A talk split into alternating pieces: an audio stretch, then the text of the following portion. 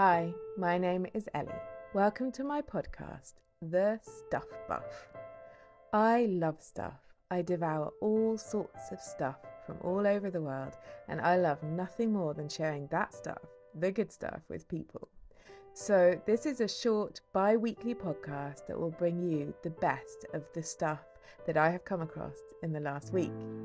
So, listen on to find out what I've been reading, watching, experiencing, listening to, and wearing recently. Hello, and welcome to episode 11 of The Stuff Buff. Today, I am talking about cold water swimming, which I did mention in one of my first episodes, I think the one about the HiTide onesie. I mentioned that I liked swimming outdoors think we call it wild swimming now, but when my mum was chucking me in rivers age two, it felt very much like just going swimming. When I was a teen, my first job was as a lifeguard in an indoor pool. While the smell of chlorine can give me a huge nostalgia hit, the less pleasant aspects, the itchy skin, stingy eyes, and feeling of slime underfoot, makes me increasingly less inclined to swim indoors. Fortunately, my second job was as a lifeguard in an outdoor swimming pool, big up Greenbank Pool and Street, and this remains to date one of my favourite jobs and indeed places on earth. So for me, swimming outdoors isn't just wild swimming, but being able to see the sky, feel the air on my skin, and being able to breathe. It is as much about being in beauty as it is about the exercise. So long as I'm outside, I'm in. Whenever people ask me how long I've been wild swimming, I don't really know what to say. Forever, really. Age two by the church in Baltonsborough kicking furiously to frighten away the unknowable creatures of the deep. Age 10, jumping in at the boathouse in Bantham as the tide ebbs and having to perfectly judge the timing and angle of the few short but terrified strokes to get to the beach safely, only to run back up and start again. Age 14 at Lacanau on the Atlantic coast of France, struggling against the undertow as waves crash exhilaratingly, but dangerously edging me further and further out to sea. Age 17, unable to hold myself back from rushing into the sea at Fistral Beach in Newquay in my bra and pants and being embarrassingly recalled by the lifeguards for swimming in the wrong place. Age 30 at my hen do, back in Bantham in 8 degree water, being jolted out of any sort of hangover. Or at age 40 something at Clevedon Marine Lake when it's 0.5 degrees and even the eels have died.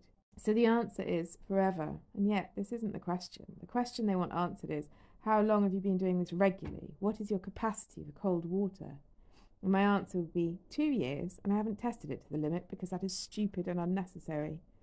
There's a lot of fear associated with swimming for me, a healthy respect for the sea and for the cold in winter, and a slightly less rational fear of creatures and seaweed.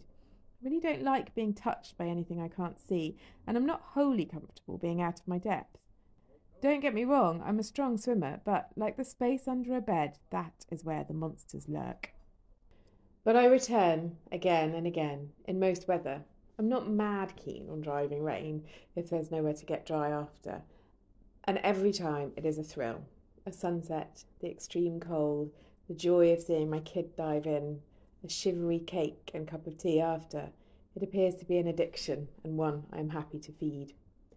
There is heaps of debate and information on the health benefits, but for me, I think the imperative to be in the moment, to concentrate on staying afloat and alive, and to be in tune with your body, especially when it is cold, is a massive benefit.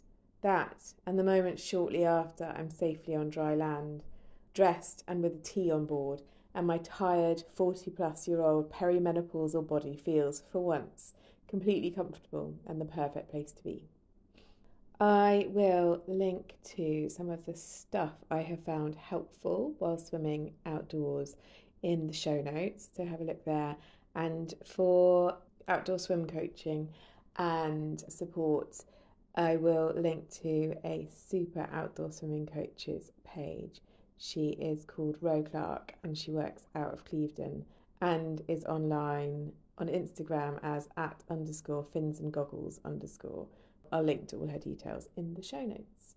Thanks for listening. See you next time. Thank you for listening to The Stuff Buff.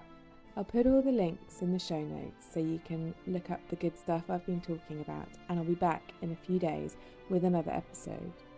In the meantime, if you want to get in touch, please email stuffbuff at duck.com or find me on Instagram at the.stuff.buff. See you soon.